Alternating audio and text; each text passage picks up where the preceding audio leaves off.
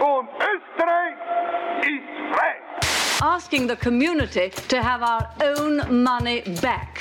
Über die Jahre hat das Volk auf der ganzen Linie gesiegt.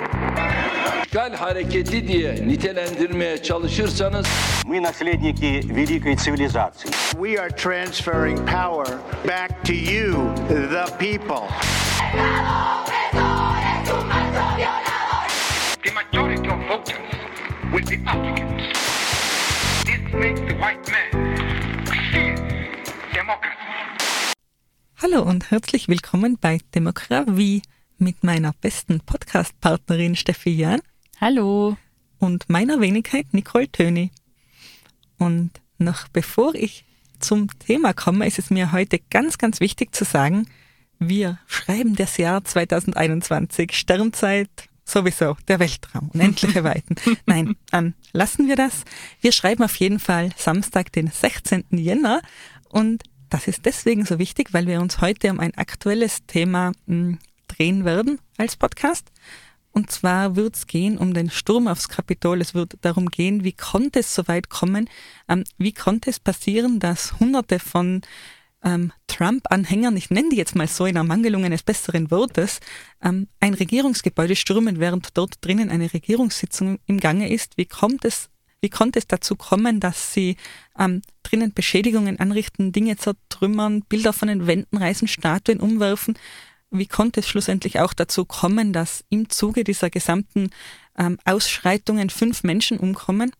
Ähm, wie konnte es dazu kommen, dass wir solche Bilder aus den U S A sehen müssen? Und ganz oberflächlich betrachtet, der Tag begann ja relativ harmlos.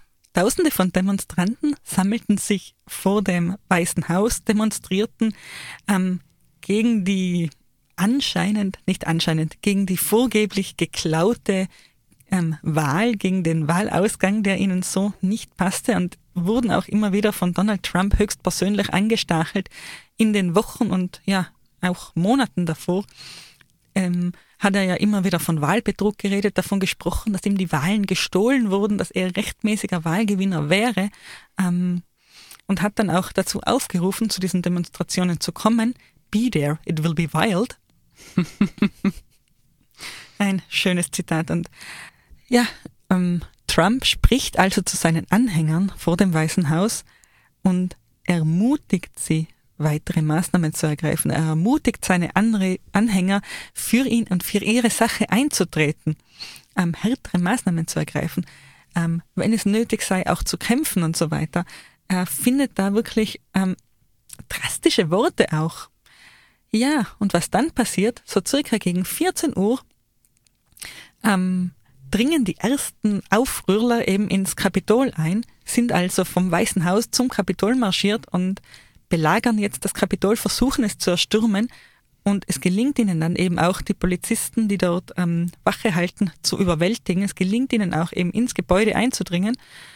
Ähm, schlussendlich können sie aber glücklicherweise die ähm, Die eine Sache, die der ähm, Kongress an diesem Tag beschließen sollte und wegen der sie eigentlich hier waren, diese eine Sache können sie nicht verhindern, nämlich beschließt der Kongress dennoch, den ähm, Wahlsieg von Joe Biden anzuerkennen. Hast du, hast du das mitbekommen, wieso sie das nicht geschafft haben? Das war ganz spannend. Da haben nämlich wirklich ähm, Assistenten von irgendeinem Abgeordneten, keine Ahnung, ähm, haben diese, da gibt's so eine, so eine braune, so eine Holzkiste quasi, wo die ganzen Ergebnisse der Einzelstaaten quasi drinnen liegen, und die werden dann nach und nach verlesen, und dann wird halt gesagt, okay, passt, jetzt äh, sind es halt, was nicht, zwanzig Wahlmännerstimmen aus Pennsylvania für den und den. Das wird vorgelesen, und ähm, die haben wirklich schnell geschalten, als das Ganze dann äh, evakuiert wurde, und haben sofort diese Kiste mitgenommen und quasi die Kiste in Sicherheit gebracht, weil sie sich, glaube ich, schon gedacht haben, wofür die ja, Demonstranten denn da sind. Das war ja dann auch nicht sehr schwer zu erraten, wofür die Demonstranten da sind. Das stimmt, ja. Aber nein, die Sache mit der Kiste ist mir, ist mir entgangen. Das ist ein spannendes Detail, muss man sagen. Ja, jedenfalls. Seitdem sieht die Welt in den U S A ein klein wenig anders aus. Momentan ähm, beschützen ungefähr fünfzehntausend National Guards ähm, Washington. Die tragen offen Waffen in, rund um das Weiße Haus, rund um das Kapitol, und versuchen eben bis zum zwanzigsten Jänner, an de, der Tag, an dem Joe Biden angelobt werden soll, bis dahin sozusagen Ruhe und Ordnung zu wahren. Die Angst vor weiteren Ausschreitungen ist, Ausschreitungen ist natürlich groß, muss man, muss man sagen. Und lauter so, so kleine Details gibt es da, die einem in Europa so ein bisschen den, den Ernst der Lage auch klar machen. Da gibt es zum Beispiel Bushaltestellen, an denen Plakate hängen, so menschengroße, überlebensgroße Plakate, auf denen ähm, Aufrührer abgebildet sein, sind, nach denen die Polizei nun eben fahndet. Das ist ja ganz witzig, dass die ähm, Aufrührer dann, also wie, eigentlich ist nichts an der Sache witzig und gleichzeitig gibt es so viele kleine Details, wo man sich denkt, das gibt's ja nicht, dass die Leute so deppert sind, die sich halt dabei noch filmen, wie sie, wie sie ähm, in irgendeinem Büro sitzen und Sachen kaputt machen, die sich dabei filmen, wie sie ins widerrechtlich in ein Regierungsgebäude eindringen und, und, und, und Menschen bedrohen. Und das dann noch lustig fröhlich auf Facebook stellen und meinen, dass sie die großen Befreier des Landes sind. Ich meine, es ist völlig absurd. Ja, die ganze Sache ist ebenso abstrus wie traurig, würde ich wirklich ähm, behaupten wollen. Allein, was sich da abgespielt hat und warum sich das abgespielt hat und dann eben auch das Wie. Also die Tatsache, dass es diesen Demonstranten gelingt oder fast mühelos eigentlich gelingt, die Polizisten zu überwältigen, sich Zutritt zu verschaffen. Zu, das muss man ja auch dazu sagen, diese Capitol Police Force, die haben eine eigene Polizeieinheit in Washington, die nur für das Kapitol und die umgebenden Bereiche zuständig sind. Die machen nichts anderes. Die, die erstens sind das, ist das eines der am besten finanzierten Polizeidepartements der U S A. Die sind, die haben Leute in, in Riot Gear, also in, in so ähm, Ausrüstung für Demonstrationen. Die haben eine eigene Intelligence-Einheit, also die äh, Informationen sammelt. Die haben eine eigene Bombeneinheit. Die haben, die haben alles, was sie bräuchten. Und die haben vor allem sehr, sehr viel Erfahrung mit Demonstrationen. Denn wo wird denn demonstriert, wenn ich richtig stunk machen will in der Demokratie? Ja klar, vor dem Parlament. Also wenn jemand darauf vorbereitet hätte sein sollen, dann diese Polizeieinheit. Das macht das Ganze irgendwie noch abstruser und unerklärlicher. Eben, und dann gibt's trotzdem solche Videos, in denen man sieht, wie einige wenige Polizisten da dem Mob halbherzig versuchen, standzuhalten und, standzuhalten. Und ich will mich da jetzt nicht so sehr aus dem Fenster lehnen, aber in den Videos sieht's tatsächlich eben halbherzig aus. Ganz genau. Es gibt ja mittlerweile auch schon ähm, zumindest Ermittlungen, ob das Ganze nur einfach wirklich schlechte, schlechte, schlechte Vorbereitung und schlechte Arbeit war oder ab da vielleicht doch noch ein bisschen zu viel Sympathie dahinter steckt. Es gibt ja mittlerweile auch Ermittlungen gegen Kongressabgeordnete, die wohl an den Tagen vorher äh, Gruppen durchs Kapitol geführt haben und ihnen mehr oder minder gezeigt haben, wo man so hingehen kann, wenn man denn mal freie, also welche Büros denn wo sind, die so interessant sein könnten, äh, hätte man den freien Zugang. Ähm, Ja, also da wird momentan relativ viel ermittelt in diese Richtung. Und das, Don, Donald Trump hat ja immer noch sehr, sehr viele Unterstützer, auch im Parlament, obwohl diese ja, bedroht wurden von seinem Mob.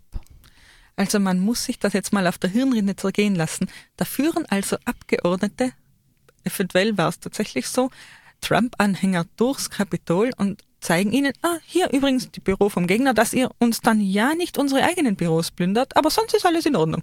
Ja, so ungefähr ist die, geht die Gerüchteküche momentan. Wie gesagt, also es ist noch niemand offiziell angeklagt worden, es wird ermittelt. Das stimmt auch nicht ganz. Wer offiziell angekl- angeklagt wurde, ist Trump.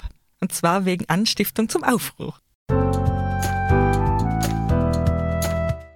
Ja, stimmt. Donald Trump ist tatsächlich, ihm kommt die zweifelhafte Ehre zu, der einzige und erste Präsident zu sein, der doppelt impeached wurde in seiner Amtszeit. Aber wie wir beim ersten Impeachment schon gemerkt haben, das heißt ja noch nicht viel. Äh, dann fehlt ja jetzt noch ein Verfahren im Senat. Und was da dann dabei rauskommt, ist fraglich. Der, der Senat muss den Präsidenten mit Zweidrittelmehrheit verurteilen. Das heißt, es muss, ich glaube, es müssen siebzehn ähm, Republikaner zustimmen, dass er verurteilt wird. Und ob die zusammen, zusammenkommen, ist momentan noch fraglich. Also der jetzt noch Mehrheitsführer der, ähm, der Republikaner im Senat, Mitch McConnell, lässt sich so ein bisschen... wie nennt man das jetzt am besten? Er, er, er äußert sich nicht so ganz. Es hieß zwischendurch mal, er hätte definitiv gesagt, er will für ein, eine Verurteilung stimmen. Dann zwischendurch hat er wieder einen Rückzieher gemacht. Also ich glaube, er mag einfach ein bisschen Aufmerksamkeit haben. Er hält sich bedeckt. Er hält sich bedeckt oder auch nicht oder ändert dauernd seine Meinung. Äh, ich glaube, dass aber ganz viel tatsächlich davon abhängig sein wird, was er macht, weil ich glaube, dass der durchaus einen gewissen, eine gewisse Macht innerhalb der Partei hat, dass die Leute sich dann auch daran orientieren, was er tut. Da geht es ja nicht mehr darum, dass er aus dem Amt kommt, weil das Verfahren sowieso erst äh, zustande kommen wird und erst beginnen wird, wenn Joe Biden eh schon im Amt ist. Da geht es dann eher um so Fragen wie, dass er, wenn er denn verurteilt würde, ähm, ist es ihm nicht mehr erlaubt, für ein öffentliches Amt anzutreten. Also da geht es vor allem darum, dass er dann in vier Jahren nicht nochmal antreten will. Und soweit ich weiß, verliert er ja auch seine naja, Immunität als Politiker sozusagen. Er ist dann, kann dann auch in anderen Fällen angeklagt werden. Genau, also der, momentan, es gibt ja also diese Diskussion, oder er hat ja seine, angeblich seine Berater schon oft genug gefragt, ob er es quasi so eine Art Self-Pardon machen kann. Er hat ja vorher schon mal überlegt, dass er seine ganze Familie und seine engsten Angehörigen alle schon mal mit einem vorsorglichen präsidentiellen Pardon versorgt. Ähm, und es war eben auch schon die Rede davon, ob er das nicht für sich selber auch einfach machen kann, ähm, wofür es absolut keinerlei rechtliche Grundlage gibt, aber das ist halt einfach auch so ein Thema, was nicht wirklich rechtlich geregelt ist. Also das würde wahrscheinlich dann am Ende des Tages eh vor dem obersten Gerichtshof landen. Es ähm, wäre ja tatsächlich Wahnsinn, wenn das funktionieren würde. Dann könnte man sich ja in seiner Amtszeit als Präsident alles erlauben. Man könnte jegliche Schandtat begehen, die einem so einfällt und dann einfach sagen, ach und übrigens, pardon me. Ich glaube aber tatsächlich, das ist die Welt, in der Donald Trump lebt. Auch wenn das nicht die Welt ist, in der du und ich leben, aber das ist tatsächlich, glaube ich, die Welt, in der er lebt. Und von daher ist das für ihn eine völlig legitime Überlegung. Ich hoffe durchaus, dass das keine Welt ist, in der der Großteil der U S A leben möchte. Äh. Da möchte ich jetzt, nein, ich glaube, der Großteil der U S A tatsächlich nicht. Ähm, aber ähm, wir haben ja schon ein bisschen angedeutet, wir werden uns ein bisschen im Laufe der Sendung auch damit auseinandersetzen, wie sind wir überhaupt zu diesem Punkt gekommen, im, immerhin der ältesten Demokratie der Welt. Und ich glaube, da werden wir schon sehen, dass ein großes Problem ist, dass tatsächlich viele Trump-Anhänger in einer völlig eigenen Realität leben, was die Kommunikation und was insbesondere so Sachen wie, wie ähm, Konsensbildung oder halt Kompromissfindung, was natürlich essentiell ist für eine Demokratie, einfach nicht mehr möglich ist. Wenn wir uns nicht mal auf das Problem einigen können, dann brauchen wir gar nicht über eine Lösung anfangen zu diskutieren. Ja, und auch dieses Postfaktische, sage ich jetzt mal, dieses ständige Unterminieren sämtlicher Fakten, das Donald Trump hier betrieben hat, von Anfang an, von der ersten Minute an, jeder Tweet beinhaltete irgendeine Lüge, egal wie offensichtlich, die Fakten waren nicht mehr relevant. Genau, also da, teilweise waren ja diese Lügen völlig banal. Teilweise waren das ja wirklich Sachen, wo du dir gedacht hast, warum über so einen Blödsinn überhaupt, wieso machst du dir überhaupt die Arbeit darüber zu lügen? Es ist doch wurscht. Ähm, ich glaube, da hat da Strategie dahinter gestanden, nämlich die Strategie, die Leute langsam aber sicher daran zu gewöhnen, dass Fakten wurscht sind. Ja, ich fürchte fast, dass es tatsächlich strategisch war, weil es mit einer Konsequenz auch geschehen ist und mit einer vordergründig würde man fast Dummheit unterstellen wollen, was ich jetzt an dieser Stelle natürlich nicht möchte. Dadurch, dass es so ein System hatte, haben offensichtlich Menschen wirklich auch geglaubt, was äh, Trump da getweetet hat und das, obwohl sämtliche Medien ähm, sämtliche Fakten auch gegen ihn gesprochen haben und nach wie vor sprechen. Das eigentlich Tragische am sechsten Jänner ist ja, dass... Ähm um es mit Joe Bidens Worten zu sagen, I wish we could say we couldn't see it coming, but that isn't true, we could see it coming. Also es war auf eine gewisse Art und Weise, ist es alles immer darauf hinausgelaufen, was da passiert ist. Und wir haben uns alle so ein bisschen gedacht, naja, na, der redet halt viel, naja, na, das machen sie schon nicht. Und es gibt aber genug Leute, die das genau ernst genommen haben, was er gesagt hat. Ja, wenn man Trump nämlich einfach nur lange genug zuhört, dann... deutet schon alles in seinen Reden, alles in seinen ähm, Äußerungen deutet auf eigentlich totalitäre Züge hin, wenn ich das mal so sagen darf. Mhm. Aber natürlich, der Mann redet wie ein Wasserfall. Er spricht und spricht und spricht und kommt nicht zum Punkt irgendwie. Ich möchte mich jetzt nicht über die Rhetorik von Donald Trump auslassen. Was ich sagen möchte ist, man hätte es kommen sehen können. Man hätte einfach nur das, was er da sagt, eigentlich ernst nehmen müssen, hat man aber nicht. Ja, damit hast du es eigentlich gut zusammengefasst. Wir können die Sendung beenden und nach Hause gehen. Tschüss.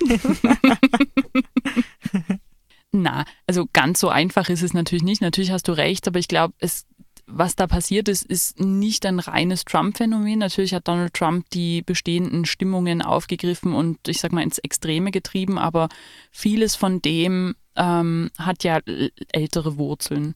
Und ähm, wir haben ja in den letzten paar Folgen schon so ein paar Probleme oder ein paar, sag ich mal, Bedrohungen für die Demokratie und für demokratisches Leben ähm, angesprochen. Und ich glaube, dass man das auch relativ gut einfach auf die U S A ummünzen kann. Also wir hatten ja Themen wie Lobbyismus, wir hatten, wir haben über die Medienlandschaft geredet und welche Rolle Medien in den in einer Demokratie spielen. Wir haben über Parteien in der Krise, insbesondere Volksparteien in der Krise geredet, über das äh, große, große Thema von Repräsentation, also Wahlen und auch alles, was Repräsentation außerhalb von Wahlen ist. Und ich glaube, dass wenn man sich diese Aspekte von, von, von demokratischer Entwicklung anschaut, dann kann man ganz viel Missstand in den U S A schon, schon viel, viel früher sehen, was halt jetzt zu ja, diesem Sturm aufs Kapitol geführt hat und darin kulminiert ist. Genau, es geht hier also nicht ausschließlich um das Phänomen Trump, es geht nicht ausschließlich um ihn, man kann ihn als eine, einen Sonderfall hoffentlich irgendwann als eine Randnotiz der Geschichte sehen, sondern es geht um etwas viel tiefer liegendes. Es geht wiederum um unser Hauptthema hier als Podcast, es geht um eine gefühlte oder tatsächliche Krise der Demokratie. Es geht um die Frage, wie kann es sein, dass Menschen innerhalb einer Demokratie dieser nicht mehr vertrauen und dieser in einem Ausmaß nicht mehr vertrauen, dass sie der Meinung sind, ein Regierungsgebäude stürmen zu müssen. Und bevor wir jetzt ganz ins Detail gehen und anfangen, möchte ich bitte auch noch ähm, einen Satz sagen, weshalb mir das ganz, ganz wichtig war, diese Folge heute zu machen. Ähm, mein erster Gedanke, als ich die Bilder gesehen habe, war nämlich, oh mein Gott, stell dir vor, jemand würde in Wien oder in Berlin äh, das Parlament stürmen. Das ist ja nicht vorstellbar, das macht ja keiner.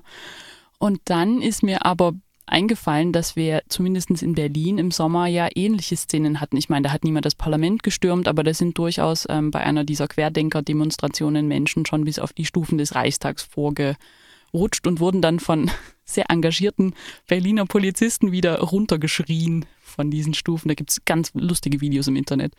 Und von daher glaube ich, dass wir gut darin tun, nicht das Ganze einfach abzutun und zu sagen, ja, ja, die Amis sind halt doof, sondern ähm, ein bisschen zuzuhören und ein bisschen zu schauen, was davon findet vielleicht bei uns unter einem Deckmantel ähnlich oder wie auch immer auch gerade statt und wo müssen wir vielleicht selber bei uns auch ein bisschen uns an die eigene Nase fassen. Genau, dem würde ich absolut zustimmen. Natürlich, die U S A sind anders, die U S A haben immer schon anders getickt als wir, aber eben nicht in allen Aspekten. Es gibt durchaus einige Parallelen zwischen denen da drüben über dem großen Teich und uns hier in Europa. Und genau deshalb ist es wichtig, dass wir uns das ein bisschen genauer anschauen. Ich habe ja vorhin schon mal die vier großen Themenkomplexe ange, äh, angeschnitten, über die wir, glaube ich, reden sollten. Ähm, und würde sagen, wir starten einfach mal mit dem wunderbaren Thema des Lobbyismus. Und in der Vorbereitung, ich muss euch jetzt gestehen, hat Steffi zu mir gemeint, fangen wir mit dem Langweiligsten an und arbeiten uns dann zu den spannendsten Dingen vor. Und ich muss energisch widersprechen, Lobbyismus ist beileibe nicht langweilig. Aber Steffi, leg los. Das stimmt natürlich. Es ist, es ist, oder sagen wir es mal so, es ist nicht, sicher nicht ein langweiliges Thema. Gerade in den U S A ist ja Lobbyismus auch noch ein viel, viel größeres Thema als bei uns. Das muss man eindeutig so sagen. Also da ist noch mehr Geld in der Politik, als das bei uns der Fall ist. Ähm, von daher ist Lobbyismus prinzipiell nichts Neues. Ähm, was sich aber in den letzten Jahren schon gewandelt hat, ist die, ähm, ich sag mal, das Ausmaß, insbesondere wenn es um den Einfluss von Firmen, den Einfluss von Interessensgruppen während des Wahlkampfes direkt geht. Also man muss ja dann schon auch jetzt nochmal einen Schritt zurücktreten und in, de, in dem Sinne, dass man sagt, ja, die U S A sind anders, denn was in den U S A möglich ist und legal möglich ist, das wäre in Europa ja undenkbar. Also die Gelder, die in den U S A in den Wahlkampf geworfen werden, die stammen ja zu aller, allergrößten Teilen von ähm, Geldgebern aus irgendwelchen wirtschaftlichen Bereichen, die stammen aus der Rüstungsindustrie, die stammen von, ich weiß nicht woher, überall, aber auf jeden Fall aus äh, eben Spenden. Und ähm, das wäre in Europa in diesem Ausmaß nicht denkbar. Und in den, in den U S A gibt es eben auch Kanäle, über die man spenden kann und ganz legal spenden darf, sodass das Geld auf jeden Fall dort ankommt, wo es benötigt wird, ohne dass man sich dafür irgendwie zu rechtfertigen bräuchte, ohne dass es da allzu viele Grenzen gibt für dieses Verhalten. Ganz genau, also das, was bei uns, ähm, ähm, bei uns läuft ja die Parteienfinanzierung durchaus noch mit einem gewissen ähm, oder mit, mit sehr viel staatlicher ähm, Überwachung, Übersicht. Also da wird sehr, sehr viel reguliert und das ist auch gut so, denn Parteien haben nicht die Aufgabe, etwas für mich zu machen, weil ich denen äh, ein paar Euro gespendet habe. In oder den, ein paar Millionen Euro. Oder ein paar Millionen. Ähm, in den U S A sieht die Sache ein bisschen anders aus. Also da wird insbesondere immer ganz gern geredet über ein Urteil vom obersten Gerichtshof von zweitausendzehn. Das ist die sogenannte Citizens United ähm, äh, Entscheidung. Und seit dieser Entscheidung in zweitausendzehn dürfen nämlich Unternehmen und auch Verbände, Gewerkschaften und so weiter Geld für politische Zwecke ausgeben und explizit Wahlwerbung betreiben. Davor war das denen nicht erlaubt. Und seitdem dürfen die das und dürfen das vor allem unlimitiert. Im Grunde genommen hat diese Entscheidung ähm, Unternehmen zu äh, Menschen gemacht, also im Sinne von, dass sie das gleiche, die gleichen, ähm, das gleiche Recht auf freie Meinungsäußerung haben, wie das Bürger haben. Das war immer so diese, dieses First Amendment der, der amerikanischen Verfassung. Äh, wenn von dem die Rede ist, dann geht es immer um freie Meinungsäußerung und diese Citizens United Entscheidung war also immer eine First Amendment Frage. Darf ich die quasi freie Meinungsäußerung, wenn es um politische Fragen geht, äh, von, von Unternehmen beschneiden. Und die Antwort des obersten Gerichtshofs war nein. Und das hat zur, zur Auswirkung gehabt, dass seitdem sogenannte Super-P A Cs äh, entstanden sind. Also P A Cs sind einfach Political Action Groups, also quasi politische äh, Gruppierungen, ähm, die grundsätzlich nicht zur offiziellen Kampagne eines Kandidaten gehören. Also die dürfen sich mit denen auch nicht in irgendeiner Form koordinieren oder absprechen. Natürlich kommunizieren die öffentlich, indirekt sage ich einmal, aber die dürfen nicht miteinander reden. Und diese Super-P A Cs sind quasi P A Cs auf Steroiden. Ähm, Super-P A Cs dürfen unbegrenzt Geld sammeln von allen Interessensgruppen, Unternehmen, äh, Gewerkschaften, natürlich auch von Privatpersonen, aber insbesondere die Unternehmen sind da also ein großer, großer Player. Und die können unbegrenzt dieses Geld für politische Werbung ausgeben. Äh, Wie gesagt, das ein, die einzige Beschränkung ist, dass sie nicht direkt mit dem politischen Kandidaten reden dürfen, weil ähm, dann könnte ja sonst der Verdacht entstehen, dass da irgendein Geldgeber quasi auch eine, eine, eine Leistung dafür haben will vom politischen Kandidaten. Aber ähm, ja, also wenn du mich fragst, ist das, ist das Fassade. Absolut, ja, der Verdacht, wollte ich gerade sagen, der Verdacht wird so weit hergeholt doch nicht sein. Und dann gibt es hier noch diesen kleinen Nebenschauplatz, wenn dann diese Super-P A Cs irgendwie Werbekampagnen fahren und Spots drehen und überhaupt, dann kann ja theoretisch die Partei sagen, na, ich habe von nichts gewusst. Ganz genau, das, das ist ja, das ist ja noch ein anderer, ein anderer Aspekt, dass die natürlich auch relativ radikale, in Anführungszeichen, Werbespots machen können, wo der Kandidat sich schnell rausreden kann, sagen, na, pff, ich war das ja nicht, das waren ja die. Ich habe nicht gesagt, dass Hillary Clinton äh, bitte hier Schimpfwort einsetzen äh, ist, aber wenn die das sagen, da kann ja nichts dafür. Oder diese wunderbaren Gerüchte, dass Obama nicht in den U S A geboren sein soll. Ja, da war ja Donald Trump auch ganz vorn mit dabei in dieser ganzen Birther Conspiracy Theory Geschichte. Das ist tatsächlich etwas, was ähm, nochmal unglaublich viel Druck und unglaub, also unglaublich viel Geld ins ähm, politische System der U S A reingebracht hat. Und mittlerweile gibt es ja auch die ersten Abgeordneten, die schon wieder mit, mit irgendwelchen Pledges, dass sie kein Geld von Unternehmen annehmen, ähm, das Ganze wieder so ein bisschen zurückzurudern. Das sind natürlich in den allermeisten Fällen demokratische Abgeordnete, braucht man nicht drüber reden. Aber es gibt so ein bisschen die Hoffnung, dass äh, unter einer Regierung Joe Biden die Parteienfinanzierung wieder reformiert wird. Aber der hat wirklich eine lange To-Do-Liste, von daher, ich weiß nicht, ob das so weit oben steht. Ja, es würde aber in erster Linie dann doch ihm nützen, denn ähm, ganz oft wird ja den Republikanern doch eine wirtschaftsfreundlichere Politik nachgesagt als den Demokraten. Ja, absolut, wobei das, glaube ich, auch, da bin ich mir ehrlich gesagt gar nicht so sicher, ob das nicht mehr Fassade ist als alles andere, weil ich glaube, dass auch unter den Demokraten viele, viele dabei sind, die äh, große Wall Street-Spender haben. Ähm, wie gesagt, es gibt da auch eine Strömung innerhalb der, in der, innerhalb der Demokratischen Partei, die also sagt, wir verzichten explizit auf solche Spenden. Bernie Sanders ist da natürlich der Erste, aber auch so diese, ich sag mal, die jungen Wilden, die jetzt vor zwei Jahren ins Parlament gekommen sind, äh, Alexandra Ocasio-Cortez und ihre Mitstreiterinnen, die haben, die haben einen lustigen Namen, der mir gerade nicht einfallen will. Ähm, die sind auch irgendwie so eine Art Pack oder so, zu dem sie sich zusammengeschlossen haben. Die also auch von Anfang an gesagt haben, sie nehmen kein Geld von Großspendern, von äh, Unternehmen und so weiter. Aber die können natürlich auch kein Super-P A C davon abhalten, sie zu unterstützen, weil die ja offiziell nicht zusammengehören. Die können natürlich sagen, ich will das nicht, aber wenn sich dann trotzdem Verbände finden und trotzdem Fans finden, die meinen, sie müssen sie unterstützen, dann ist da ganz schnell ein P A C entstanden, ohne dass sie das vielleicht wollen. Oh Ironie, oh Ironie. Also ich glaube, gerade bei Bernie Sanders war das auch so ein Thema, dass äh, auch, es auch ein Bernie Sanders Super-P A C gab und der absolut nichts dagegen tun konnte, weil die sind ja offiziell nicht miteinander verbandelt. Ja, wie gesagt, für mich als Europäerin ist es dann schon ein, ein wenig dubios, wenn einfach ähm, sich Vereine, Verbände gründen können, die da politisch tätig werden, die da unterstützend für Kandidaten und Kandidatinnen tätig werden, deren Finanzierung unlimitiert ist, deren Finanzierung auch nicht unbedingt öffentlich gelegt wird, sondern einfach nur, da ist Geld da und dieses Geld wird jetzt in politische Agenten eigentlich gepumpt. Mhm.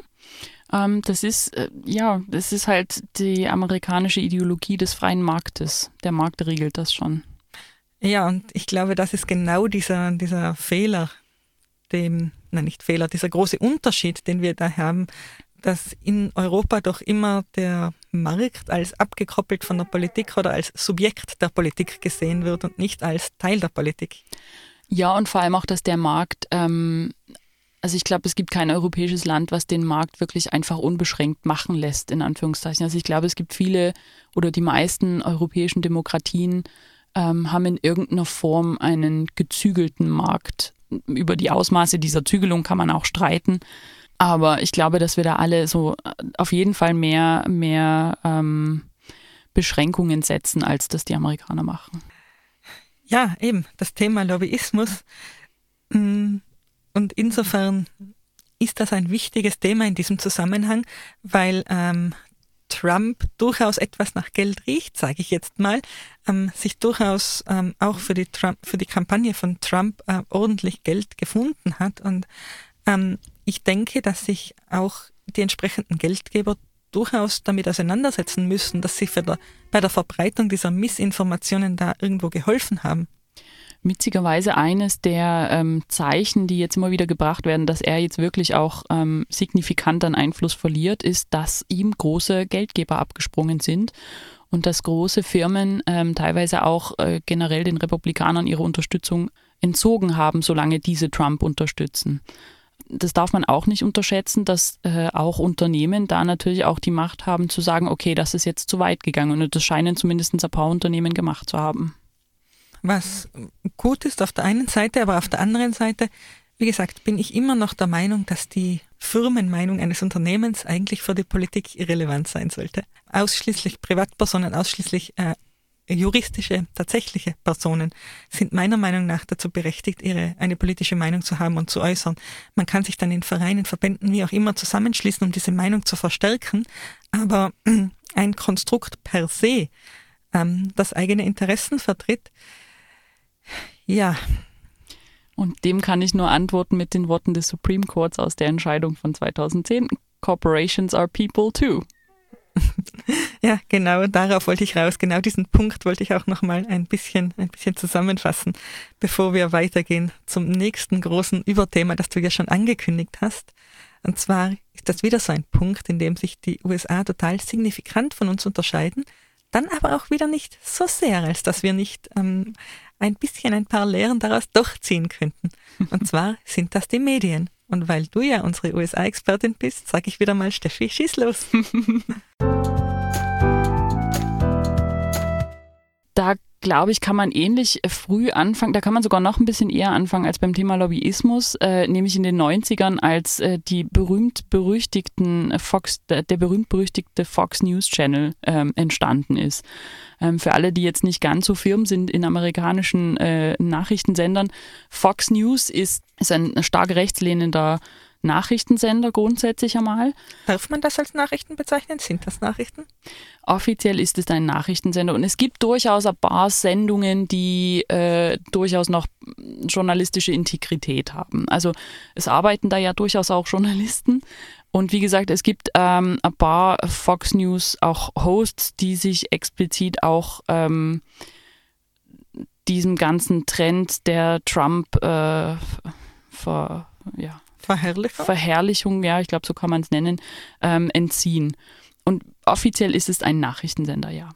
Es ist, ja, es kommt ein bisschen auf die Sendung an, die man schaut. Es, sie haben wirklich, es gibt Sendungen in diesem, also es gibt Formate auf diesem Sender, die ähm, an Propaganda grenzen, also die wirklich einfach äh, völlig absurd sind, die mit auch Berichterstattung und Fakten wenig zu tun haben und mehr oder minder das erzählen, was Donald Trump gern hätte.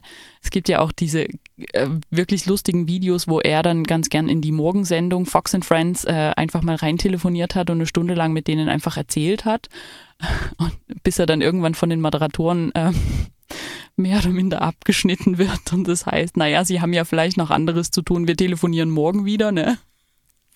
Also wirklich auch Szenen, die ja nicht nur im Nachhinein, die damals schon völlig ja, seltsam waren einfach nur.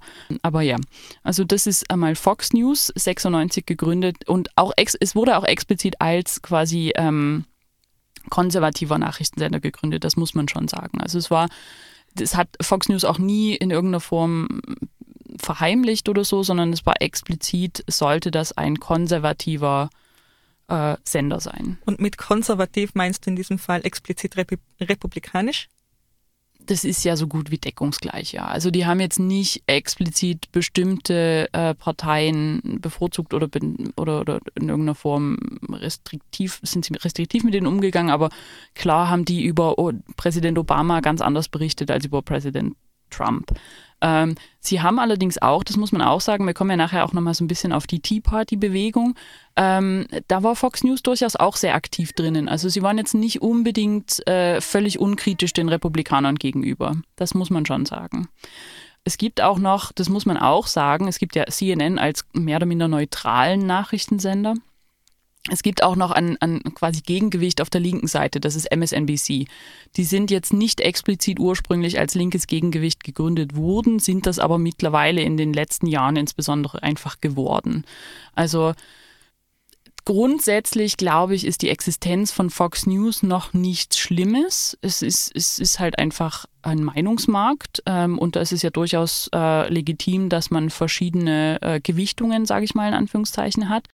Was Fox News aber schon unterscheidet oder gerade was in den letzten Jahren sehr auffällig ist in Fox News, ist, dass sie halt einfach viel, viel mehr den Meinungsmarkt ausgebaut haben. Also dass viel mehr Meinungssendungen gemacht wurden und viel weniger Nachrichtensendungen gemacht wurden. Und das ist natürlich zu Schaden der Ausgeglichenheit gegangen. Also ausgeglichen sind sie mit Sicherheit mittlerweile nicht mehr. Und mittlerweile kriegt man auf Fox News eher eine Sendung, wenn man laut und, und extrem ist und auch extrem in seinen Ansichten ist. Und weniger, wenn man ähm, journalistisch korrekt arbeitet. Und man muss ja dazu sagen, an sich ist eine Meinungssendung ja nichts Schlimmes. An sich ist eine Meinung, Meinungssendung ja, hat ja Platz im äh, täglichen Leben und soll auch Platz in der Medienlandschaft haben. Das Problem ist nur, wenn es nicht als solches gekennzeichnet wird, wenn die Meinung als Nachricht daherkommt. Und das ist genau das Problem, glaube ich, was auch Fox News nicht mehr deutlich macht, ähm, weil sie sich immer noch als Nachrichtensender verkaufen und aber halt neunzig Prozent oder achtzig Prozent, ich weiß es jetzt nicht genau, wirklich Meinungsmache machen. Hast du irgendeinen Überblick, wie viel Reichweite Fox News hat? Wie viele Zuseher haben die denn so im Durchschnitt? Also ich kann dir keine konkreten Zahlen nennen, aber soweit ich weiß, ist äh, Fox News äh, die, der größte ähm, Nachrichtensender, wahrscheinlich nach C N N, was die Reichweite und die Zuschauerzahlen betrifft. Also ich glaube, es ist C N N, Fox News und M S N B C in der Reihenfolge. Ähm, vielleicht noch als Ergänzung, es gibt, äh, nachdem äh, Fox ja dann tatsächlich mal ein bisschen kritischer geworden ist im letzten Jahr, surprise, surprise, ähm, hat sich Donald Trump ja auch so ein bisschen von ihnen abgesagt. Da gab es dann die ein oder andere, den ein oder anderen Konflikt. Und äh, da kommt ein neuer Player ins Ganze, in das, in das Spielfeld rein. Die heißen One America News. Ich sage das deshalb, weil es bei den Protesten und bei diesem Sturm aufs Kapitol explizit Leute mit Flaggen von denen gab. Ähm, die sind so quasi das neue Fox News für Leute, denen Fox News zu liberal geworden ist. Was schon unglaublich viel auch sagt über die, die, die Leute, die da, die da, die da demonstriert haben, wenn dir Fox News zu liberal ist. Also der rechte Rand gründet sein eigenes Medium. Genau.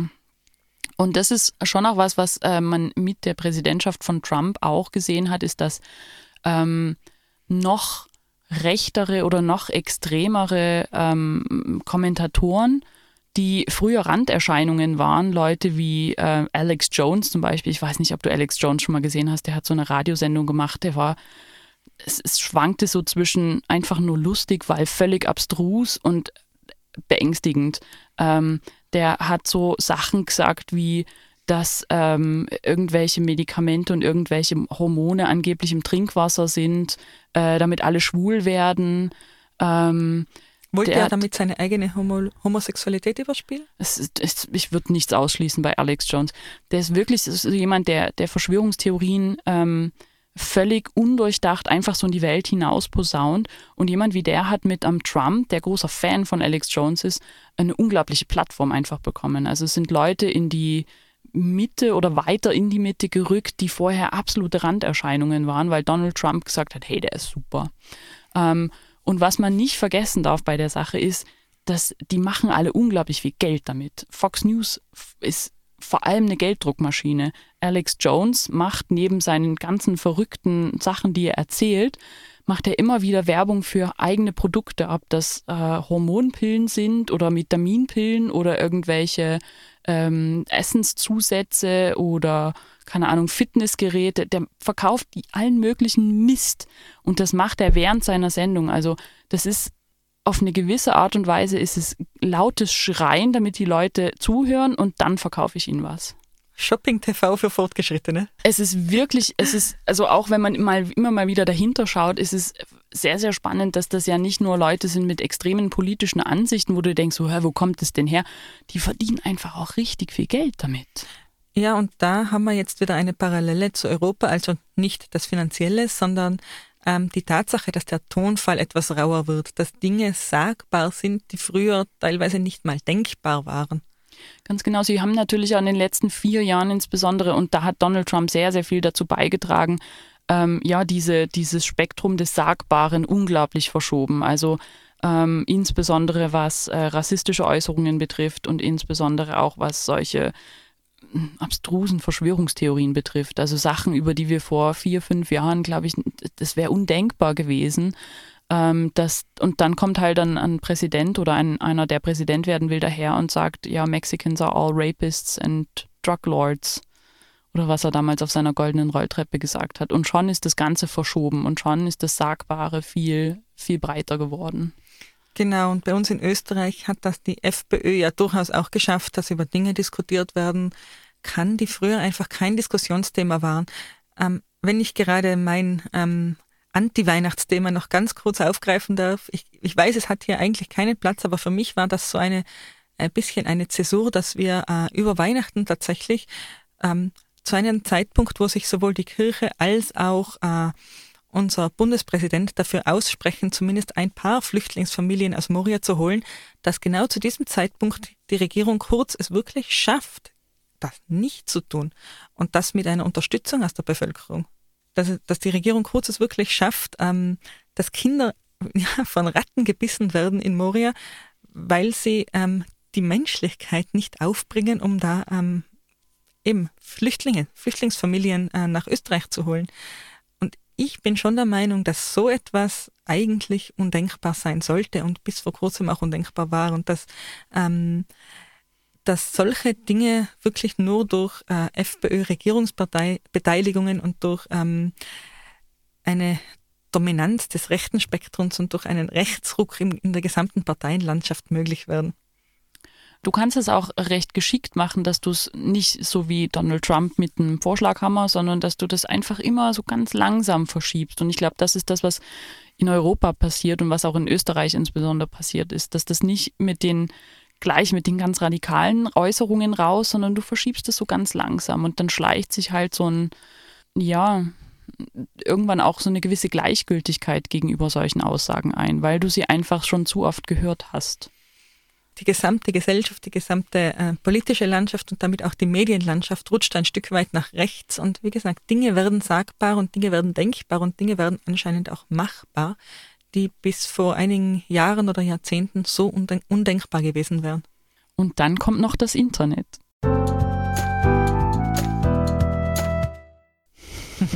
Das, das große, das, böse Internet. Das müssen wir vielleicht beim Thema der Medien auch noch kurz anschneiden. Und wir haben es ja, wir haben es ja in unserer Medienfolge, glaube ich, auch schon äh, gut, gut thematisiert. Aber also insbesondere, was dann auch die Radikalisierung betrifft von bestimmten Gruppen, dieses, die, also diese QAnon-Verschwörungen und, und eben auch dieses Zusammenfinden von verschiedenen kleinen Äh, Nazi-Gruppierungen, die irgendwo in Hinterbuxtehude sitzen und halt irgendwie zu fünf Bier trinken und sagen, die bösen Schwarzen, ähm, die haben natürlich nur, dass mit sie dem so nicht sagen würden?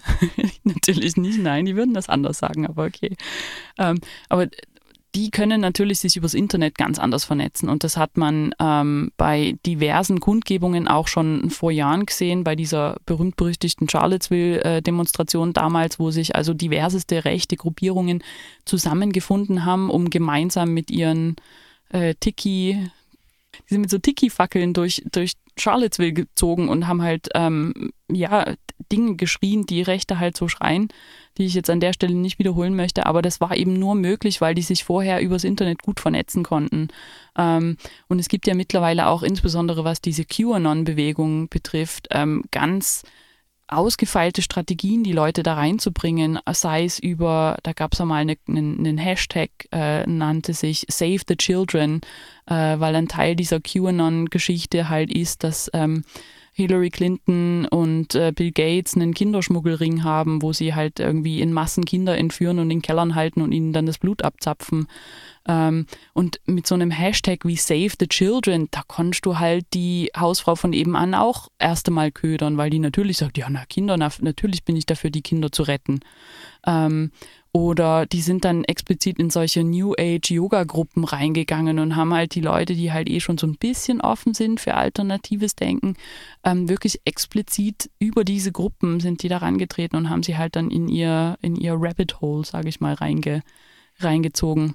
Ja, das ist auch so ein Phänomen. Wenn man einer Verschwörungstheorie glaubt, dann ist der Schritt zu den anderen nicht mehr weit. Aber zum Internet nochmal. Eine wesentliche Sache ist ja auch das, was wir vorher schon gesagt haben über ähm, klassische Medien, nämlich dass die Grenze zwischen Meinung und Nachricht eben verschwimmt und das tut sie im Internet noch viel, viel mehr, weil es ja keine, ähm, keine Barriere gibt, die sozusagen diese, diese vermeintliche Nachricht erstmal auf Authentizität prüft. Also ein Quellencheck findet im Internet ja in diesem Sinne nicht statt. Jeder kann ja alles posten zu jeder Zeit, jeder kann alles veröffentlichen, was er oder sie möchte.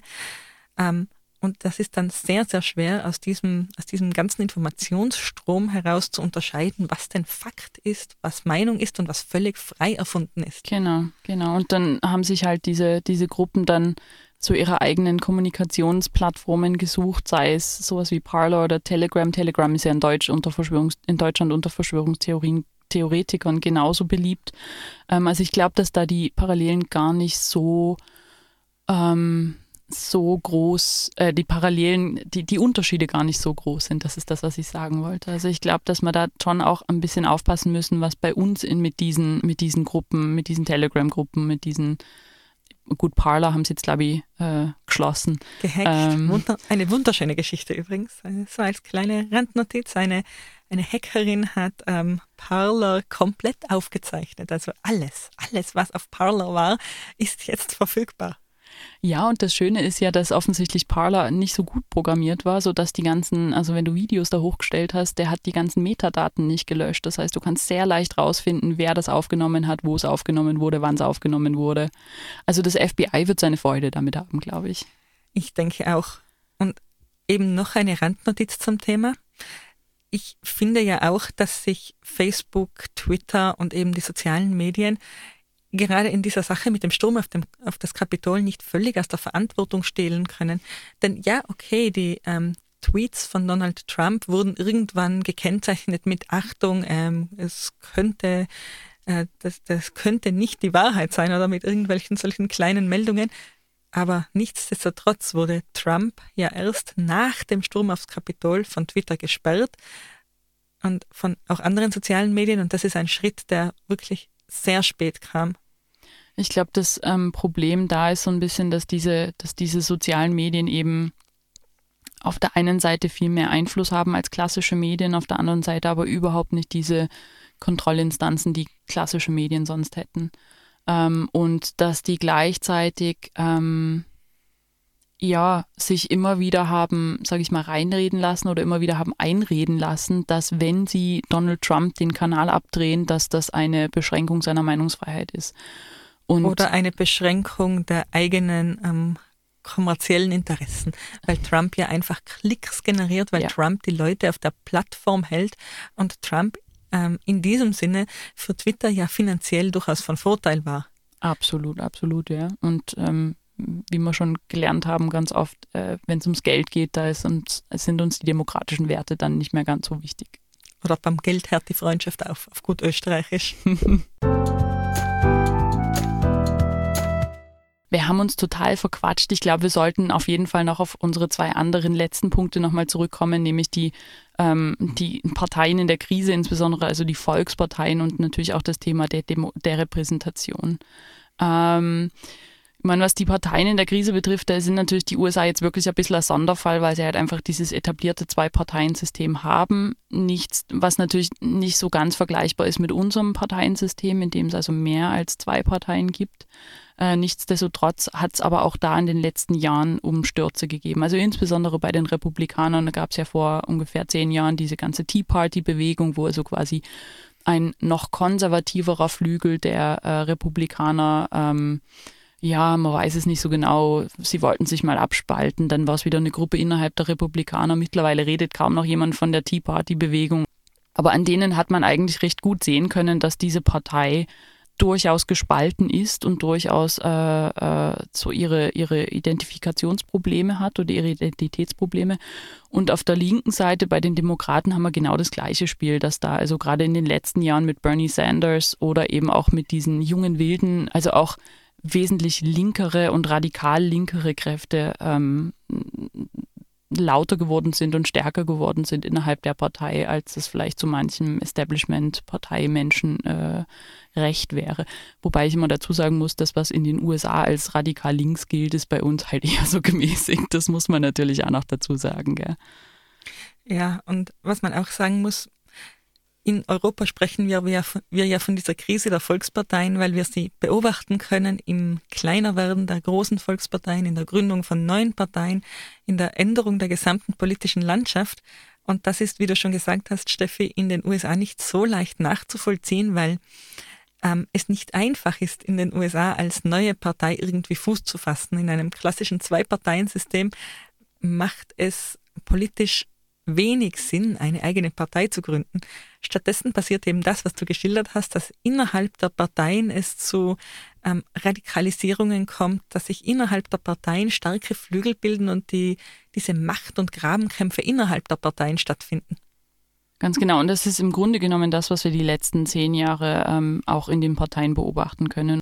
Auch da wieder ganz kurz, um noch das Thema des Geldes nochmal aufzubringen, weil die U S A offensichtlich eine Gesellschaft sind, die sehr vom Geld dominiert sind. Auch diese Tea Party-Bewegung war keine Bewegung von unten, sondern war eine Bewegung, die ganz, ganz stark insbesondere von zwei äh, Brüdern unterstützt wurde, den Koch-Brüdern oder Koch-Brüdern, ähm, die also ähm, sage ich mal, von oben her äh, versucht haben, sich diese, diese äh, Leute in dieser Bewegung anzueignen und das äh, für ihre politischen Zwecke zu nutzen. Und diese politischen Zwecke sind in den meisten Fällen, wir wollen keine Steuern zahlen als Unternehmen. Aber ein, ein hehres Ziel, muss man sagen. Also ich als Unternehmen würde da sofort, nur leider bin ich kein Unternehmen, sondern eine Privatperson und darf damit wählen. Schön, oder? Freuen wir uns an dieser Stelle, dass wir in Europa leben. Ja, absolut.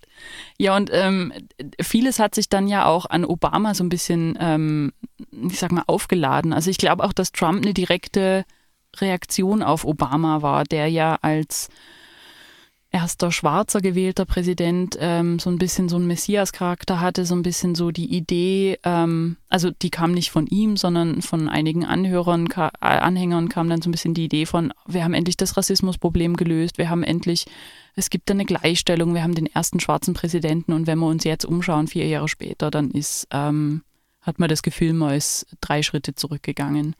Und ich glaube, dass ganz viel von dem, was jetzt mit Trump gekommen ist, eine direkte Reaktion auf Obama war. Eine direkte Reaktion von Leuten, die sich ähm, davor schon nicht ganz ernst genommen gefühlt haben, vergessen gefühlt haben und die dann mit Obama der Meinung waren, jetzt redet niemand mehr von ihnen und sie sind jetzt irrelevant und das ist ihre Reaktion. Die Reaktion ist, nach außen auszuschlagen und extremer zu werden und jemanden wie Donald Trump zu unterstützen. Und dann sind wir mitten im Repräsentationsthema, das wir eins zu eins auch in Europa so haben, dass sich einfach ein großer Teil der Bevölkerung von der Politik nicht mehr so stark angesprochen fühlt, dass sich ein großer Teil der Bevölkerung vergessen, nicht repräsentiert oder zurückgelassen sozusagen fühlt. Und genau diese Teile der Bevölkerung tendieren dann dazu, sich eben auf eine Art und Weise, welche Art und Weise auch immer das sein möge, hörbar zu machen. Dahinter steht, und das ist in Europa wie in den U S A genau das gleiche Thema, ein demografischer Wandel, eine sich ändernde Gesellschaft, die ähm, diverser wird, die äh, bunter wird, nicht nur was ähm, ja, kulturelle Sachen betrifft, sondern die auch einfach von den Hautfarben her bunter wird. Und äh, es ist natürlich relativ schwierig, wenn du Jahrzehnte und Jahrhunderte lang quasi die dominante Gruppe warst, ähm, dann auf einmal einzusehen, dass es da noch andere gibt und die genauso viel Mitspracherecht beanspruchen und das eigentlich ja legitim ist.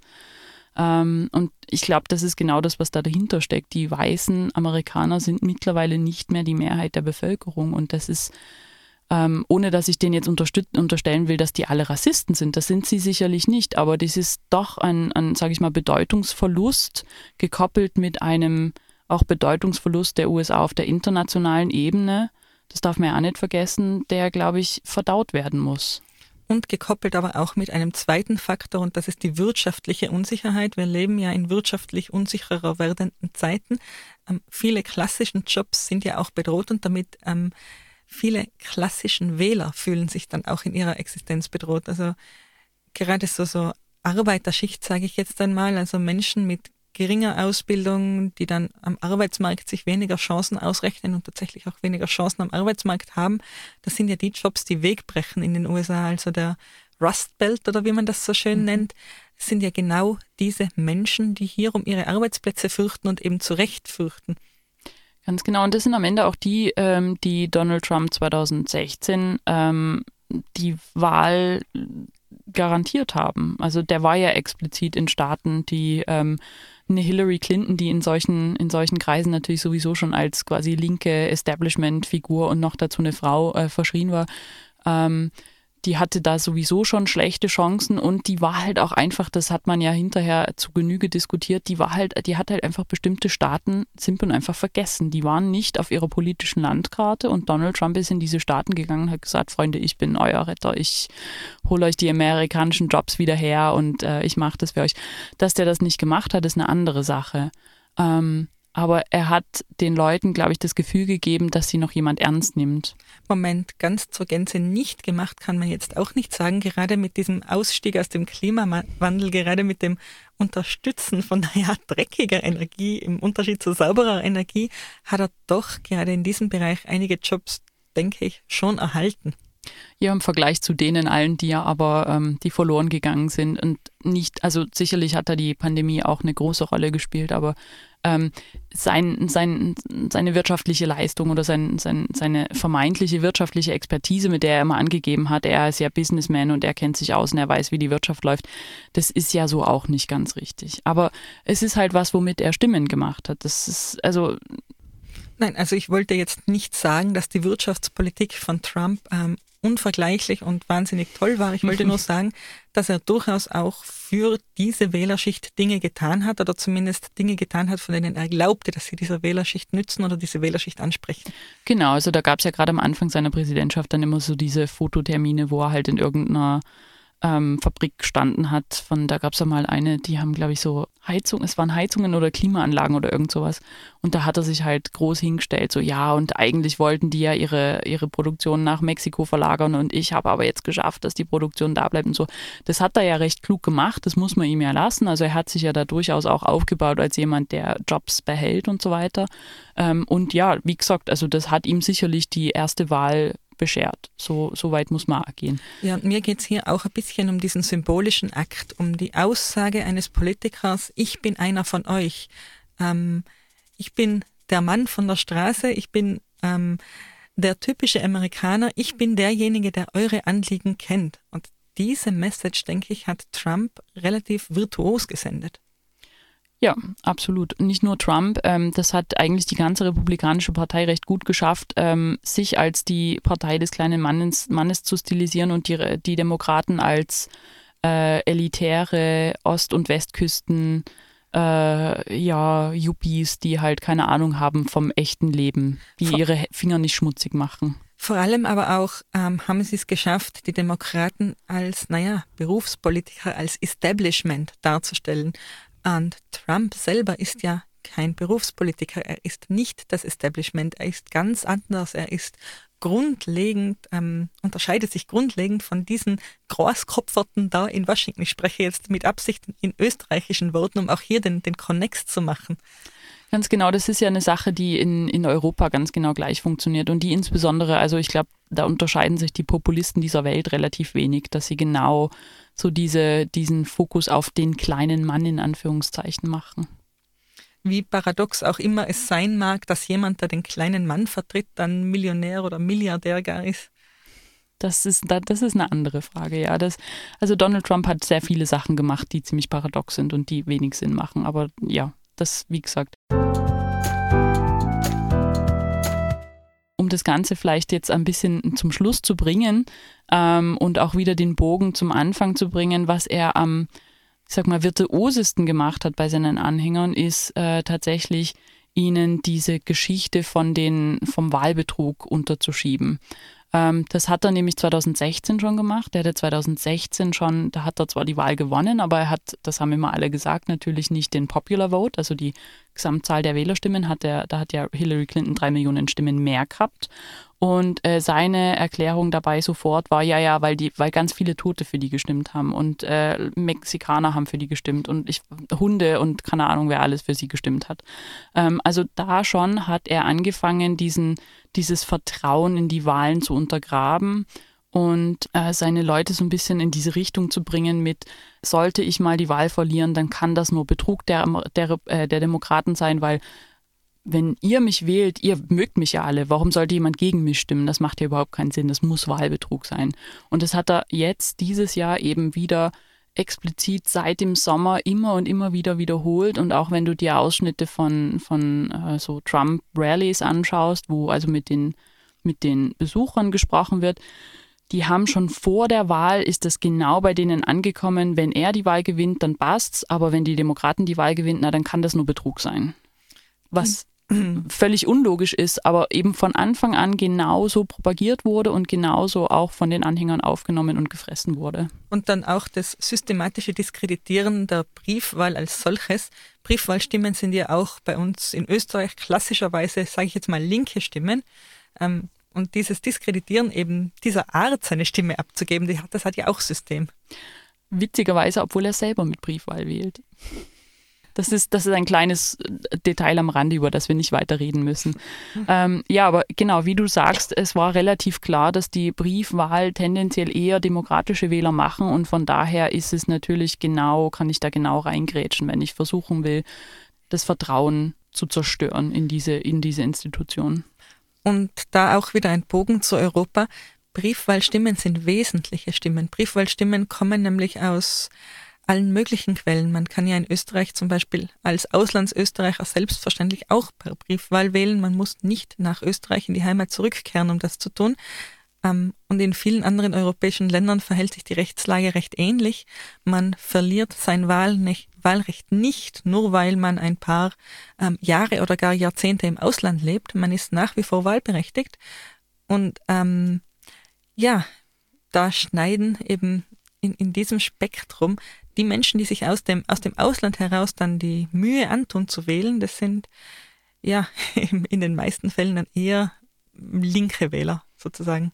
Ganz genau. Und genau weil das auch in Europa so ist, äh, gibt es mittlerweile oder offensichtlich schon seit letztem Jahr auch auf äh, europäischer Seite Menschen, die genau diese Strategie verfolgen. Also es gibt ähm, äh, zum Beispiel äh, die AfD, das in Deutschland äh, explizit versucht, ähm, das Vertrauen in die Wahlen von vornherein schon vor einer Wahl schon zu erschüttern, vor einer Wahl schon von Wahlbetrug zu sprechen und insbesondere auch vor einer Wahl schon Briefwahlstimmen zu diskreditieren und zu äh, behaupten, dass die unsicher seien.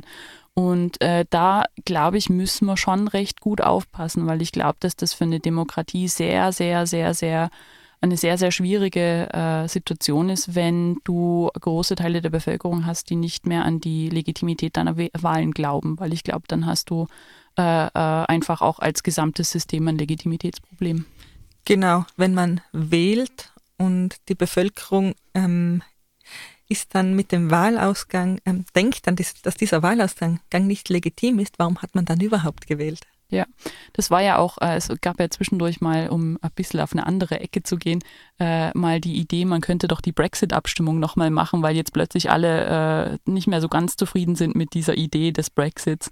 Und auch da war damals explizit auch die, äh, das Argument dagegen zu sagen, auch von linken Parteien, die sonst natürlich gegen den Brexit waren, aber die haben halt gesagt, nein, wir können nicht so lange wählen lassen, bis uns das Ergebnis gefällt. Das ist einfach nicht demokratisch. Wir müssen mit dem Ergebnis leben, was wir hatten. Genau, und das ist doch ein sehr, sehr schönes Schlusswort. Wir, uns geht nämlich leider hier ein klein wenig die Zeit aus. Ach, schade, ich könnte noch stundenlang über dieses Thema reden. Ich glaube, Steffi, irgendwann brauchen wir eine U S A Teil zwei Folge. Das sehe ich schon kommen. Oh ja, dann reden wir eine Stunde lang über Rassismus. Können wir nicht mal über was Schönes sprechen? Ich fürchte, momentan ist die Situation oder die, die, der Zustand der Demokratie in den U S A leider nicht so schön. Ja, du hast recht. Uh, unser Podcast dreht sich ja um das Thema Demokratie und Krise. So viele schöne Dinge gibt es da gar nicht. Ich hoffe, ihr hört uns trotzdem weiterhin zu. Ich hoffe, ihr empfehlt uns trotzdem weiterhin weiter. Ähm, unsere Homepage ist w w w punkt demokratie punkt e u. Schaut doch mal rein und hinterlasst uns ein paar Kommentare. Ja, und ansonsten sehen wir uns dann beim nächsten Mal wieder mit einem hoffentlich nicht mehr ganz so deprimierenden Thema. Also für das, dass es so deprimierend war, musstest du doch erstaunlich oft lachen, Steffi. Ich bin einfach ein fröhliches Gemüt. Ach, das freut mich doch. Also in diesem Sinne, tschüss, bis zum nächsten Mal. Tschüss.